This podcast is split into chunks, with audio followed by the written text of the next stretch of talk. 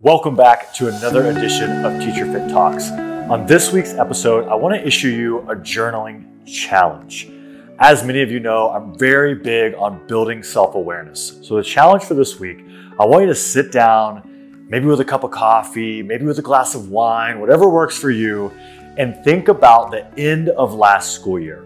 And specifically, what I want you to think about is at the end of the year, what did you think you wanted to do different this school year?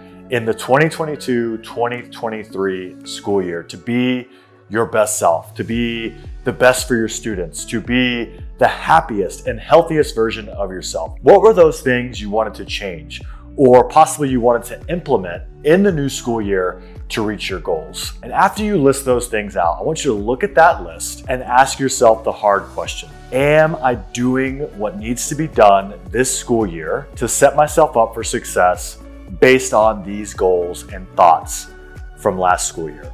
It's so easy for us to start another school year, get engaged in the hustle and bustle of the new year, parent meetings, busy schedules, hectic family schedules, and forget about the things we wanted to implement to be our best. So spend some time this week with a journal, quietly with that beverage of choice, and build your self-awareness. And then if you're not doing what needs to be done to be your best, take action this week to make that change. It's just that simple. Do one thing every day to get you headed in the right direction. All right, guys, a simple journaling challenge this week for Teacher Fit Talks. Comment below, let me know how it goes, and if you like these journaling challenges.